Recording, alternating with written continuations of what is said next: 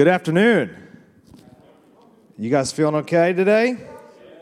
Awesome, man. I just want to first to say uh, a big thanks to Dr. A for uh, the honor to be up here. Appreciate that. And uh, some props to the worship team. You guys are crushing it. Uh, good, yeah, good work up there. And and to keep that Phil Wickham song in the original key, I think that was that means a lot because uh, that's not easy to do. So anyway, because uh, my man can get up there. Uh, it is an honor to be with you guys and just privileged to be here. A little bit about myself. Oh, yeah, there's my lead singer. I just wanted to give you a little Phil Wickham props. That's, that's tough. Even if you dropped it down, that's still a lot. It's still tough. All right. Um, a little bit about myself. Uh, we planted a church that we uh, that I still pastor 17, almost 18 years ago. Um, our family, my wife and I have been married for 20 years, uh, coming up on 21 soon. Uh, we were not able to conceive naturally, and so we went almost 10 years without children. God opened the door for us to adopt our first daughter, London. She'll be 13 uh, this year in a couple months. And we thought we were done. We thought that was it. We were excited, you know. I mean, whatever God had for us, we were cool with. Uh, but then uh, He opened up the door for us to adopt again in 2020. So we had a 10 year old and then a newborn. And uh, so we thought, we've lost our minds. And then a year, about a year and a half later, we adopted our, our second daughter's biological brother, uh, also as a newborn. And so now we have a 13 year old, a two year old, and a one year old. So it is absolutely positive we have lost our minds. It was, it was a maybe a couple years ago, but now it's, it's wild. Uh, because newborns in your 40s is, is, is different. Just want to tell you just want to tell you, it's, it's not easy to go. Uh, actually, a couple months ago, we were we were traveling, and um, you know, traveling with three kids, two of them in diapers. Uh, you know, it's it's a struggle. And we were getting to a hotel room. It was late. People were hungry. They were cranky. Um, and uh, we got to the hotel front desk, and they checked us in. They gave us our, our room uh, our room numbers, and they gave us a little key. And most hotels nowadays they don't have the old physical key. They got the little key card, you know, and you, the magnetic thing. You go to the door and you, you click it, and it lets you in. So we're uh, we're dragging all of our junk down the hallway, all the kids, the bags, the things. We're there for a night, but we looks like we're moving into the joint. You know, we have all this stuff. We get to the key uh, to the door and I look for the key. I get it out of my pocket. I go and I tap it, and I get the red light blink, blink, blink. So you already know my blood pressure's starting to increase. And, uh, you know, my wife looks at me and says, You had a 50, 50% shot of picking the right side of the key and you picked the wrong one. You know, somehow it's that, that's my fault. So I flip it over. I tap it again. Uh, I get red lights. So that key's done. You know, I just throw it down the hallway. I pick out the next one. They gave me two. So I tap it, red lights, tap the other one, red lights. Now I'm ready to just hurt somebody. I don't know. I'm just like done. So I go down to the, to the front desk and uh, I go and say, hey, these keys aren't working. You know, you check the rooms, make sure you're at the right room number, the whole nine. You go through things and uh, they do it. They, they, give me the keys and they say, hey, did you have a, you have a magnet on you somewhere? And uh, I thought, yeah, of course. I just carry magnets with me all the time. I have a whole bag of them and I threw the key right in there. And then I thought, oh, I got a wallet with a little, like a little money clip on it. And what I didn't know is that my wallet had erased the, the data that was imprinted on that room key.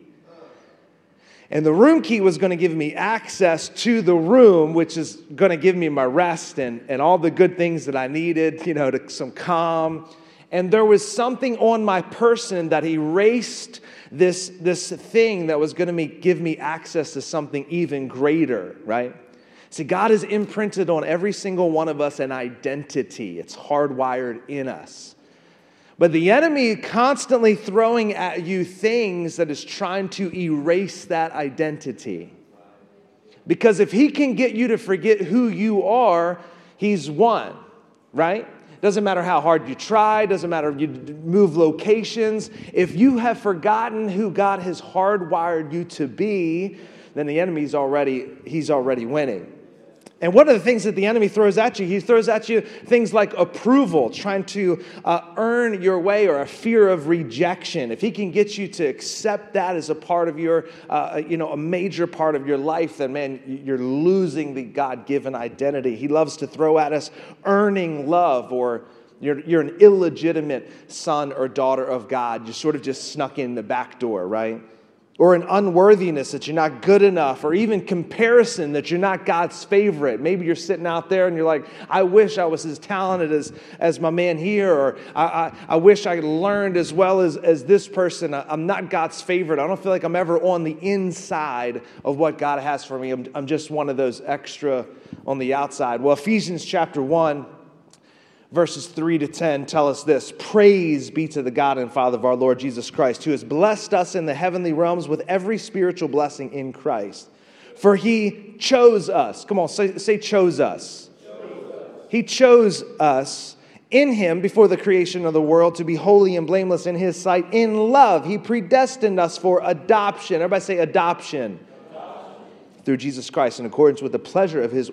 Man, it pleased him to choose you into his family. He didn't do it begrudgingly. He didn't do it because your parents begged him to. He didn't do it because you come from the right side of the tracks or the wrong side. He did it because, says, oh man, it makes me happy to choose you to be part of my family as a son and daughter of God to the pleasure of his will. Verse 6, to the praise of his glorious grace, which he has given freely to us in the one he loves. Verse 7, in him we have redemption through his blood and the forgiveness of sins in accordance with the riches. This, oh, this verse is just so good. I love these verses. This grace that he lavished on us, verse 8 says, with all wisdom and understanding, and he has made known to us the mystery of his will. We're his favorites. The book of Amos says he doesn't do anything without revealing it to the ones he loves, his chosen ones, his prophets. He's brought you on the inside. He is whispering the mystery of his will into your heart, even today, if you're listening to it. You are God's favorite according to his good pleasure, which he purposed in Christ. Verse 10, finally, to be put into effect when the times reach their fulfillment. We're, we're getting close to the reaching the fulfillment of times to bring unity in all things in heaven under the earth. Uh, under Christ. As a child of God, your identity is one that's chosen, is adopted, is loved, is appointed. You are his favorite but also as a member of the, uh, the, Gen Z, as a, as, as a child of your generation, you have a very particular identity as well. And the enemy would love to get you to forget that identity also. I recently read some work by these two guys named William Strauss and Neil Howe. And they talk about the four generational cycles that happen every four generations, and they go back centuries to show this thing into effect and how there are four generations in a cycle of which and they all have very distinct characteristics. And i, I want to show you if you've never heard this before uh, what your identity actually looks like as a part of the generation that you are in. Now i'm, I'm a millennial. I'm an oldest possible millennial um, there are maybe one or uh, a few of them in here as well. There's some Gen Xers, and most, I think, in this room are probably in, in the Gen Z uh, category. Well, what does it actually mean? Um, the first generational cycle that they talk about in, in, our time frame, in our century, is the builders. These are those that are born from 1928 to 1945. Their motto would be anything we can do, we'll do. And they just set out and they said, if we can do it, we're going to accomplish it, we're going to go for it. They were they, they, one house, one wife, one car, one career. These were pioneers, my great grandparents, maybe your great great grandparents, characterized by sacrifice and building and establishing. biblically, this would be like an Abraham, a patriarch stepping into new frontiers and just building and creating a legacy for the generations that would follow. Then you had the next generation that came along in our century, the baby boomers. 1946, uh oh, to 64, their motto was anything we, you can do, we can do better. We're going to do better than our parents did. We're going to have two houses, two cars, two careers, two wives, two divorces. He's like, no, no, not me, not me. They were characterized by achieving the dream at all costs. If I, if I have to neglect my children to go be better than my parents, man, so be it, you know? there became a little bit of a twist in this, this sense of accomplishment when, when the baby boomers came. And of course, these are generalizations, these are not specific to every person. But as a generalization, uh, this was that, that, that characteristic. And we see this in Isaac, Abraham's son Isaac. He went and doubled what Abraham, he was doubly blessed as his father was. Then we move to the Gen Xers, those born from 1965 to 1980. Their motto is anything you can do, we don't want any part of. Forget you guys. They rejected cultural norms. They didn't want the white picket fence. And if they ever got it, they tore it down. It is something to feel right about this whole thing. It feels like my parents' world. They're characterized by a cynicism, a darker, pessimistic view of life. This is Jacob, the son of Isaac. He was a deceiver. He had everything at his hands. He just kept messing things up because he felt like it didn't fit him. Then we go to the fourth generation, the millennials, Gen Y, 1981 to 1996. This is characterized by the 12 tribes, Jacob's sons. They were an expanding generation. The millennial motto is all the things you didn't do, we kind of look forward to. Give a little bit of a, a, another twist. This is an expanding, multiplying generation characterized by innovation and redefining the parameters. The millennials, most of the millennials gave us this digital landscape that most of us are live our lives in. They found a new pioneer place uh, to, that was a little bit different, and th- this will be the 12 tribes. Well, now we have a fifth generation, Gen Z those born from 1996 to 2012 ish, somewhere in there. And the motto of Gen Z is actually anything we can do, we'll do. Identical to the motto of the pioneers that came almost 100 years prior to, to this, 80 years prior to this, the essentials, no frills, just what's necessary, characterized by sacrifice and rebuilding and establishing again this is Ephraim and Manasseh, Joseph's two sons that were adopted in, that actually became world changers, and through them came kings and prophets into the history of, of Israel. It's your generation that is going to ignite revival. Now, back to William Strauss and Neil Howe, they actually said after the four generations cycle through, the fifth generation will go back and be the beginning of a brand new cycle. And what they say is that Gen Z has already eh, begun to uh, characterize or take on the traits of those back in the 1920s. This idea of pioneering all over again, doing what's necessary, forgetting about the frills, not buying, uh, taking the bait of what culture is telling us is really most important. Gen Z, you are the ones that are going to repeat the cycle and bring us back to the, the, the, the basics, back to the root, back to the foundation. It's your generation that's going to get us there. And an apology is owed to you because we're handing you a bunch of mess, a disaster but it's your generation that's going to pioneer through it. And not worried about more uh, uh, than, than you can handle. Anything we can do, we're going to do. I'm going to cut through the noise and I'm going to get to what God's called us to. For time's sake, I'm going to hurry through this. So, what does that mean? You're going to need to fight. You're going to need to fight for what's right and important, what's necessary, things like the authority of God through Scripture. You're going to need to fight for morality and what authentic community looks like and deep relationships and the soul of humanity. You're the first generation that has to deal with AI. And if, and if you get caught using Chat GTP for, for your papers, it's, I know it's a big, is it? All right, maybe you guys don't know about that. Maybe you do. I don't know. Okay, okay. Because right, I'd be like, I would never write a paper ever again. I'd just say, hey, hermeneutics, let's go. Uh, AI can write better than we can write can, can orchestrate music better than we can orchestrate, that can create art that looks better than what we can do. And so you're the generation that's going to eh, eh, have to answer the question of, well, what makes us, what makes the soul of a human better than what artificial intelligence can produce?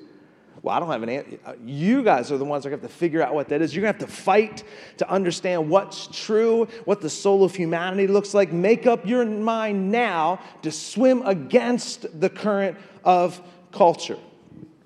We don't have time to dig into this, but Pastor Stamen and I were just rapping about this last night. I, I, believe the current value, the number one value in our culture, is not you can't tell me what to do, it's you can't tell them what to do.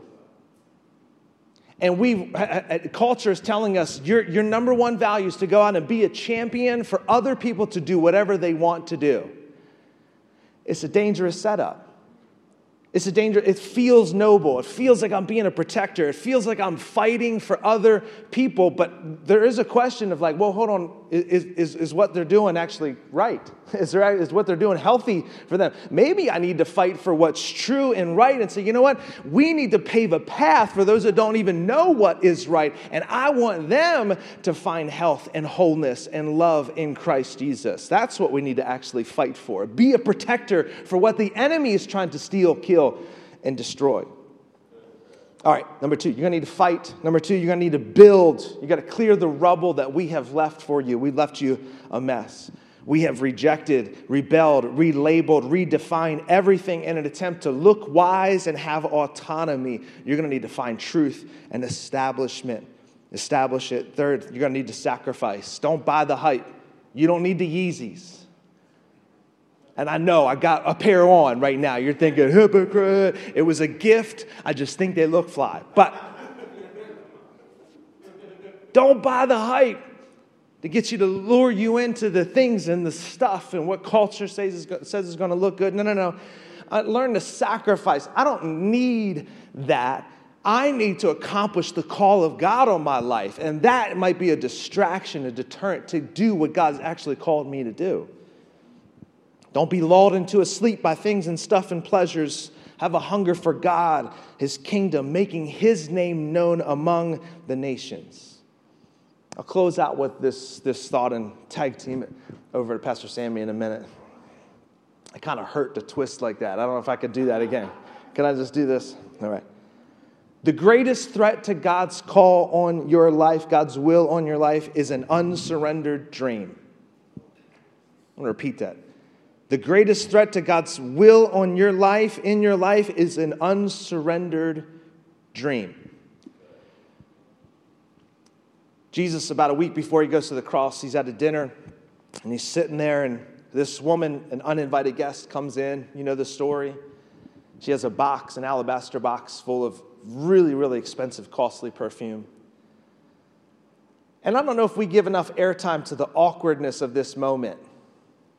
They're sitting there having a meal in between appetizers and the main course. I mean, they're just having a good time, munching on some chips and queso at the table. I don't know. That's what I hope Jesus ate feels like it's what I would eat. And this woman steps in and she breaks open this perfume box and pours it out over him and begins to wash his feet with her tears and his hair. And you can feel the, the room just kind of tighten up. The tension just sort of fills the room. What in the world is she doing? And the text even tells us that they say, man, if Jesus knew who she was, she wouldn't even, he wouldn't even let her touch him. I mean, if he, if he really knew what was going on, all of that is, is, is, an, is an aside for a moment. I want to focus in on what the alabaster box represented. It was a perfume box, it was costly, it was expensive. And what that tells me is she had been saving it up for something, most likely for a dowry that when she became engaged or betrothed to, to someone that she, her family could pay for a, a, a way into being married and a security and a future. And instead of hoarding her future, she poured it out over Jesus as an act of worship you have a picture of what your future looks like. And it might be vague, it might be foggy, but you have an idea that maybe the white picket fence is what you're going for. Maybe it's, a, it's, it's being married and 2.5 kids, and maybe it's a Tesla in the driveway, or maybe it's making a certain amount of money, or maybe it's being on the mission field. Who knows what it actually looks like, but you probably have a picture of what your hope in your future looks like. But can I challenge you today to take that picture of your future and pour it over Jesus as an act of worship and say, God, no matter what happens to my tomorrow, I'm, I'm here for it. I'm here for what you have for me. If you don't give me the 2.5 kids and I never get uh, to, to, to, the place of this, uh, what I think culture is defining as success, if I never get there, I'm pouring it out to you and whatever my tomorrows look like, I'm okay with it because it's an act of worship. I'm surrendering my future to you. That is a spark that's going to bring revival. And Jesus says, You know what? You don't realize this, but This woman has anointed me for my burial, for my death. And I just want to propose to you what if a, an entire generation sacrificed their future and instead of paving the way for Jesus' death, you paved the way for Jesus' return? Right. I'll wrap with this and hand it over. What's the dream in your heart? The future you want God to bless? Give it to Him, pour it over Him. You are a revival generation. Psalms 145 says, I will exalt you, my God and King. I'll praise your name forever. Every day I'll praise you and extol your name forever and ever. Great is the Lord and most worthy of praise. His greatness no one can fathom. Verse 4, though, listen to this. One generation commends your works to another. This is a fulfillment of scripture right here and now. I, I, in one generation, is, I'm talking about God's works to another generation. But there's going to be a moment that you have the baton handed to you. It's coming soon. Will you tell of the works of God to the next generation? They tell of your mighty acts. Verse 5 they speak of your glorious splendor and your majesty, and, and I will meditate on your wonderful works. They tell of your power, of your awesome works, and I'll proclaim your great deeds. They celebrate your abundant goodness and joyful singing of your righteousness. Here's the thing you can't tell of something you've never experienced. For you to actually be the generation that God has called you to be, now is the time to cry out for a move of God. So when the baton is in your hand and it's time for you to tell of the great works of the Lord, you can say of yourself, not my parents' day. Not I heard of a miracle one place at, in time and, and with a group of people, you can say, I saw it with my own eyes. I lived it. He lit a fire in my bones that I'll never forget so you can declare the mighty works of God to the next generation. Now is the time. Don't believe the naysayers. The best is yet to come when you pour out your dream over Christ as an act of worship.